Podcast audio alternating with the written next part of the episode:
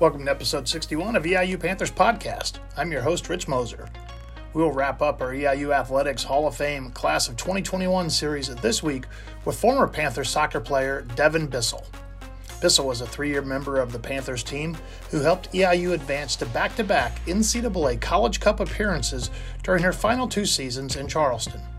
She was a multiple time All OVC selection and the OVC Player of the Year during her time. Bissell remains the OVC career leader in assist, and today talks about her experience as a college athlete on the pitch and the opportunities that has provided her for her current career in sports. We are in our second season of EIU Panthers podcast, and you can listen to any of our previous episodes wherever you listen to your favorite podcasts. Search EIU Panthers podcast and listen on Apple Podcast, Spotify, SoundCloud, Stitcher, and iHeartRadio podcasts. Consolidated Communications is a proud sponsor of EIU Panther Athletics. Want to learn more about the future of broadband for your home or business? Then visit consolidated.com today. This week is homecoming week for EIU Panther Athletics, and the volleyball team will host Morehead State, while the football team entertains Tennessee State for the annual homecoming game. The IU women's soccer team will wrap up its regular season on the road this week after the Panthers picked up a senior day win over Belmont. Congratulations to Dustin Hatfield and Lindsey Carlson from EIU Cross Country as they swept the OVC Runner of the Week honors for the third time this season. Stay up to date on all things EIU, including scores, stats, schedules, and more by visiting EIUPanthers.com, the official athletic website for EIU Athletics. Or you can follow us on Twitter at EIU underscore Panthers. Now to this week's episode of EIU Panthers podcast with former EIU women's soccer player and 2021 EIU Hall of Fame inductee Devin Bissell. Welcome to another edition of EIU Panthers podcast. We wrap up our Hall of Fame series for the class of 2021 with our fifth interview. Devin Bissell, a former women's soccer player, is our guest today. Thanks for joining us on the program, Devin. Yeah, thanks for having me. Now, Devin is a, um, like I said, a, a, former soccer player here and our, our, fifth inductee. And as we've done with the other inductees, my my question I, I have asked to our Hall of Fame people is kind of when you get the call, what was what was that experience like? Kind of take us through the, the emotions of getting that that Hall of Fame call. Sure. Um, probably like most, I was in complete shock, to be perfectly honest um, you know, when you had reached out and asked for my contact information, I thought it was maybe to do with, you know, an alumni weekend planning. I know Jake Plant, um, the women's soccer coach, had reached out a few times trying to get us all back together. So I thought maybe he was pulling in the the big dogs to try and, you know, get us to to come into town and and uh, regroup. So I didn't quite know what to expect, but when Tom called and and gave me the news, um, I, I, was in complete shock. I'm sure I, I rambled probably for a few minutes talking about, you know, how appreciative I was of the opportunity. Um, my time at Eastern was just an incredible time for me. Um, there, I loved my team. Obviously, we were very successful, um, and you know, I was just excited to to get back and excited for the opportunity. Now, yours is a unique situation in the fact that you, you did mention you, you played on some good teams, but you were a, a, a three year player here instead of a four year player. And I say that in the fact that you started your college career somewhere else and then transferred in. I, and that that's not unusual nowadays, but I guess when, when you played here, was, was transferring kind of in the, the norm and, and why did I guess did you determine that you started at South Alabama? What what made Eastern appealing to you to want to transfer after your first year at another university? Sure. Yeah, it definitely was not the norm um, at, at my time anyway. Um, and thankfully, the, the team was so welcoming. That was part of the reason why I felt uh, very at home at Eastern. Um, you know, I played one year at South Alabama, as you said, and uh, you know the the coach at that time was leaving South Alabama. We were basically getting kicked out of our our conference, okay. and um, you know one of my main goals was to try to get to the NCAA National Championships tournament, um, and we weren't going to be able to do that. Um, so I started kind of looking around at other universities to see what the options were at that point. It was kind of late in the game. Um, but Eastern Illinois, um, through my research and um, because I was trying to change my major as well to um, mass communications and focus on the entertainment industry, um, they had a great program. Eastern had a great program. Uh, so that kind of checked the box there. And then the soccer program, um, you know, obviously was starting to have some success. and so I was I was interested, reached out to Coach Ballard at the time came in on a recruiting trip and um, they just you know they sold me on it. Um, there was two two girls carol griggs and shauna hosman who just um, you know took care of me that weekend made me feel at home despite the fact that you know i'm from i'm an international i'm from canada. Okay. Um, and you know again being a, a transfer i wasn't quite sure what to expect um, but I had just an incredible weekend with with them and and all of the team, um, and it just you know it, it, was a quick sell. So I quickly made the decision to go ahead and transfer. And again, I can't say enough about the team and how welcoming they were and the coaches. Um, my my sophomore year, but my first year at Eastern. Now, you, you we talked about how when you played, it was kind of uncommon for transfers, not not a big thing at that point in time. Women's soccer, I don't want to say was in its infancy, but at Eastern, it, the program had been around for you know just a, a handful of years, and probably really at the the collegiate level that was there. As we get later in the program, we'll talk about how you have some involvement in still in women's soccer to this day. But how have you kind of seen maybe the sport transform from when you were a player to kind of where you feel it is now? Right. Um, it has come so far, um, to be perfectly honest. I think, you know, where where we are now, as you said, there's a professional women's soccer league, um, you know, that is obviously going through some some ripples right now. But in terms of where they stand as a professional league, there was none of that really when I was playing at Eastern. Um, there was a couple leagues that kept starting and shutting down and starting and shutting down because you know there just wasn't enough exposure to our game. Um, there wasn't enough interest from sponsors uh, to invest in the game. And so really we were playing for ourselves when when we played in college. And um, that in itself i think provided just an exceptional opportunity. You know, when you're playing for yourself and your team, it's probably a lot different than if you're trying to make it to the next level and you're just focused on competition solely. Yeah. Um, so it's it was definitely much more to me anyway was much more of team camaraderie and um, you know the the whole experience versus just the game um, but it was definitely you know, it, it needed to grow. And we could sense that, I think, across the country over the past, uh, you know, 20 years, soccer is one of the, the biggest uh, growth sports. Um, and we've obviously seen the most growth in, in women's sports. But even the, you know, I laughed a little bit about the, the verbiage, you know, we, the, the types of things and the ways we describe certain positions on the field when I was in college versus what we do now is just drastically different. And it just shows the growth of the sport over the last 20 years. Um, so yeah, it's been a incredible experience to watch it grow from where we were. Um, and I'm, I'm excited where it is now. And for the girls that are, are coming into Eastern now, what an incredible opportunity for them in the future. Now you mentioned that you guys you, you said the word team and team was a, a big thing and part of soccer and you guys you mentioned one of the things that drew you to Eastern was the opportunity to get to have compete to go to the NCAA tournament. You guys were able to to do that twice when you were here at Eastern. You were at, at the front end of what ended up being a very successful run of 4 mm-hmm. straight years for for EIU women's soccer. What were those experiences like of finally kind of breaking through and getting to play in the NCAA tournament? I, am getting goosebumps as you're talking about it, um, and I'm I'm not just saying that. It's it was such a rush. I think, you know, for the three years that that I was there, I know how much hard work we put into trying to make it there. And the the the first year we made it to the NCAA tournament was not an easy one. Um, you know, we had to beat SEMO in our final championship game of the OVC championship tournament in order for us to get into the tournament.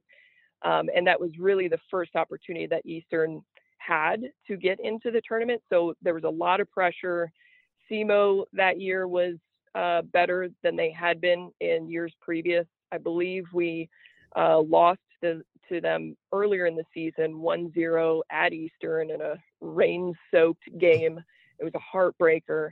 And so we knew going into that that tournament weekend that uh, we needed to put everything we possibly could into that that weekend and specifically into that game to beat them in order for us to to achieve our goal and it was it was rough it was really rough it was one of the toughest games i remember playing and um, I, if i recall correctly we ended up getting a red card so we were uh, a one woman down uh, for part of the game it was just insane how how difficult that game was. Our our parents though, I will say the one thing I remember as as one of the top memories, they were so incredible the night before the game they um, they made all these noisemakers to try to drown out the SEMO crowd because we were away, and uh, they put rocks in these beer cans and they taped paper plates together and put the rocks in the middle of it just to try to drown out any sort of cheers for the other team. And let me tell you, they were, you know, our 11th uh, or 12th man uh, off the field there and just supported us throughout. Definitely gave us the energy that we needed to to fight through that game, um, win the tournament, win the championship, um, to get into the NCAA tournament and you know we couldn't have asked for for a better first opponent um, you know we realized playing notre dame yeah. is probably not um, you know the greatest of draws in terms of being able to to move on throughout the tournament but they had just won the championship a few years prior and we were just you know incredibly blessed i think and, excited to be playing a top team such as that i mean you really can't dream up much, you know, a, a better story uh, storyline than that. You know, going not only are you making the NCAA tournament, but you're playing one of the top teams in women's soccer um, at that time. Um, it was just an incredible, incredible experience. And then the, the other things during your time here, Devin, is you you had some individual accolades in addition to the, the the, team accolades, and the individual ones are kind of what why you're being recognized as a Hall of Fame selection. One of those honors was being named the the OVC Player of the Year. What do you kind of remember about that? I know a lot of times those are our team awards, and then they they just kind of um, select that you know this was the best of our of our good players. And you you played with some really good players, so to be selected as the best of the best of that group, what was that honor like? Yeah, that's a, a, great point. I did play with a ton of great players. Um, you know, several of us, I think Carol Lemaster a few years ago was also inducted in the Hall of Fame. Um, you know, there's Audra Farrick was also inducted in the Hall of Fame. Yes, so I, I played with a, a lot of great players. I think the the funny story about me winning Player of the Year that year was that I won it in a position that is not my primary position. Okay. Um, the the year um, I believe it was my second year at Eastern. Um, we came in to preseason training, and we had brought in a sweeper, a center back, um, to you know kind of take over that position because the senior had graduated at that time. My primary position is central midfield, and I had played there the year before, and and basically played there most of my life. Um, unfortunately, the um, the sweeper and the center the center back d- just really didn't work out for us. And so coach came to three of us uh, during preseason and said, "I'm going to need one of you to play back there, basically for the season." Um, and so it was, you know, w- we talked to, about it amongst the team and the coach and the and the three of us that were kind of asked uh, to play this position, um, and I ended up being the one uh, playing there. And uh, ironically, that was the year that I was uh, voted Player of the Year. So I, I felt um, probably more appreciative, I think, of winning that award, knowing that it was in a position, um, you know, that I that I don't normally play, but that I also was able to help the team, um, you know, and fill fill the gap that that we had, and ended up, you know, doing pretty well that that year as a team as well. So it's uh, yeah, it's a, it's a bit ironic, but um, you know, nonetheless, it didn't take away the the impact, um, you know, and positive um, experience that I had of winning that award. Now, the other thing that is always puts people a, lot of times over the top when you look at Hall of Fame type things, and and for even awards like you, you just mentioned is statistics. And you graduated as the the OVC leader in career assist. But it, it's uh-huh. interesting that while you're the OVC career leader in assist, you are not the EIU career leader in assist based on the fact that EIU um, played in another conference beforehand. How would you, I guess, describe yourself as a a player? I, I did one of these podcasts with a, another gentleman who was up high on the, the men's soccer assist list, and he kind of talked about how that position actually is a leadership type position and help them propel them into some of the success they've had post EIU. Yes. Yeah. I, I would wholeheartedly agree. I think, you know, this goes along with my personality as well. I I thrive on helping other people succeed, um, whether it's playing soccer, playing any sport, team sports, um, or in my you know professional uh, career as well. That's you know the the central midfield position um, is is really focused on that. Um, serving the players the the balls our forwards our goal scorers um, to ultimately help the team win. And obviously that showed with where my most of my stats lie. Um, i think my leadership style mindset um, you know kind of um, allowed for that. But I also one of probably one of my biggest strengths when I was playing is my vision. Uh, for some reason, uh, you know, it's it's a blessing for sure, and I can't describe it to anybody. I remember one of my players, uh, my one of my teammates, rather, um, had come over and asked me, you know, how do you how do you do that? How do you see, you know, the where the player is going to go versus where they are, and that's where I would always play the ball. And so my vision was was really what um, helped me throughout my career. For I don't know why, I just knew where to put the ball and where people were going to be. Um, you know, call it two, three seconds in advance. Um, and so that was kind of my gift, my contribution uh, to to the team to be able to win the games that we did and win the championships that we did. Now, the other thing that, that you mentioned at the start is you are a an international player. You're originally for, from Canada, which is not it is international, but I when people think international, I think a lot of times they're thinking European players from, yeah. from other, other parts of the country or other parts of the world. What kind of attracted you into the sport of soccer when, when you were young? Did you always play soccer or growing up in Canada, were there other probably maybe more winter oriented sports that you kind of grew up in and then soccer came later in your life? Sure. So um, I actually, so my father was the one that got me into soccer. Um, he was born and raised in England. Okay. So you can imagine I did have the European influence. Um, you know, he was, he's probably spent 90% of the time thinking about soccer. Okay. Um, and so he got me, yeah, he got me involved at a very young age, probably had me kicking a soccer ball at the age of two. I was playing in leagues by the age of four. I played on travel teams as well as the Ontario provincial soccer team, so a state team, as you guys would say here, um, for a number of years. And, you know, at that time, especially, uh, getting a college soccer scholarship was a very big deal. Um, you know, and, and Canada did not offer athletic scholarships uh, at university or colleges at that time. Um, so you know the the goal of of all of us really that were serious about soccer and wanting to continue our careers, whether it was you know professionally after the fact or just in college, um, we're always looking to come to the states um, for that opportunity. Uh, so my dad put in so much time, so much effort, um, you know, sending out my VHS tapes of me playing playing games and put together my my profile and and my bio and all that.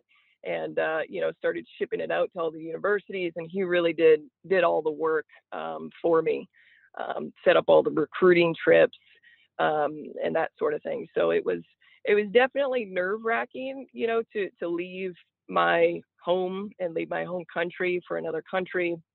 As you said i think a lot of people just assume because there are, are similarities between our countries that there's there's you know the transition maybe wouldn't be as difficult but to be perfectly honest it, it's it's very different um, you know i think me growing up in southern ontario uh, the niagara falls area going straight down to south alabama as you can imagine yeah. was a huge culture shock um, but then even you know moving from south alabama to charleston illinois was also um, you know a huge culture shock for me. I was uh, you know thankful that we all spoke the same language for the most part anyway. Um, but beyond that, there was there was certainly um, cult- cultural differences that I had to kind of adjust to, get used to, and and even the the game, you know, playing playing the game down here, I felt like it was a little bit more fast paced, a little bit more uh, physical.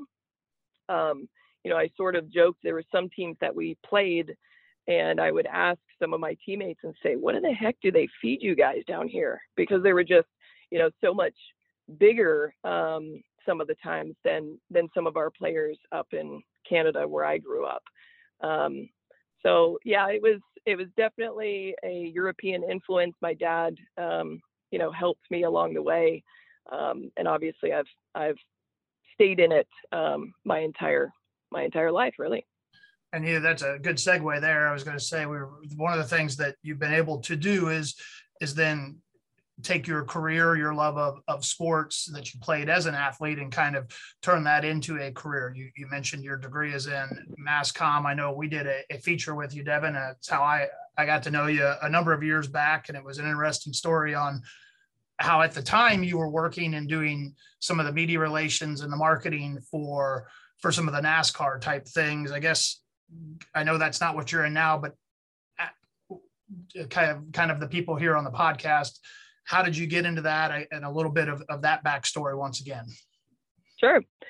Yeah, so I, as you said, I graduated mass comm. I wanted to pursue a career in the entertainment industry, and I, I did that for the first couple of years after Eastern. Um, worked for a film production company and Universal Studios in Orlando for a couple of years, and really what i just realized is i i missed sports. I missed being around sports. I missed playing sports um, and so i kind of took a step back and said you know let me let me figure out how i can incorporate both maybe the entertainment industry and sports. And so i, I did focus on sports media um, for a short period of time but decided the best course of action would probably be to go get my master's degree in sports business management and uh, the year prior, University of Central Florida had just launched a program, a sports business management program. Um, and so I applied and, and thankfully uh, was able to get in there. And as part of that program, they require you to get, you know, an internship. Um, just given where I was, the location of everything, um, I ended up getting an internship at NASCAR in Daytona Beach, Florida. Um, an unlikely pairing, obviously. You've got a British Canadian soccer player uh, interested in working in NASCAR, but to be perfectly honest, it was uh, NASCAR was in a growth phase at that time. You know, there was a whole bunch of Fortune 50 companies that were coming into the sport um, to to help grow it and take advantage of what the business opportunities were there and so it really allowed for a lot of us to learn a lot, learn a lot quickly, um, and get into the business. Um, as anybody who works in the sports industry knows, it's it's all about who you know. Um, and quickly building as much experience as you can, um, you know, any any way you can. Um, so I joined NASCAR for a few months during the summer before I had to go back to school, and thankfully they allowed me to stay on, um, you know, during even when I went back to to school. So I stayed there for about a year, and uh, and then I joined a company called GMR Marketing, where I spent most of my career for about you know 15 years or so. Um, they're essentially a global sponsorship and experiential marketing agency, and essentially we just you know we help brands and companies achieve their business and marketing objectives uh, through sports sponsorships and partnerships. And so I found myself, um, you know, working for brands like Lowe's and Comcast and Procter and Gamble, you know, across multiple sports in motorsports, um, as well as the Olympics, and then your traditional stick and ball sports, NBA, NHL, that, those sorts of things. And you know, at the end of 2019, uh, after 15 years of of being in the industry and and being working for an agency, you travel a lot um, as well. I, I just wanted to take a step back and you know reevaluate where I wanted to go next. And um, I thought it was just a great opportunity. I've always wanted to give back to soccer specifically, uh, women's sports in general. I wanted to focus my efforts on helping grow women's sports. Um, and there was no better time really to try to do that than now, um, especially in soccer after coming off the U.S. World Cup win. There was a lot of momentum, a lot of uh, you know companies that were finally being interested in women's soccer and investing in women's soccer. Um, obviously, there was a lot of um, you know positive movement with with fans and new fans and people um, coming and, and watching and understanding our sport and what the opportunities are and how fun it can be uh, to play it and watch it. Um, so there was just a lot of excitement. Um, you know, so I focused my efforts on that and joined the Washington Spirit of the National Women's Soccer League. Um, you know, and and again, just giving back has just been a, an awesome feeling for me. It's obviously the sport I love. It's the sport I played for, you know, 20, 20 some odd years. And, um, you know, still to this day, I try to get out on the field every once in a while. Um, but it's just been an incredible experience. It's, it's what I love. It's who I am. Sports gives me my energy, um, you know, and so it's, it's just, um, you know, a career that I'm glad I shifted to after after a few years, and uh, certainly don't regret it.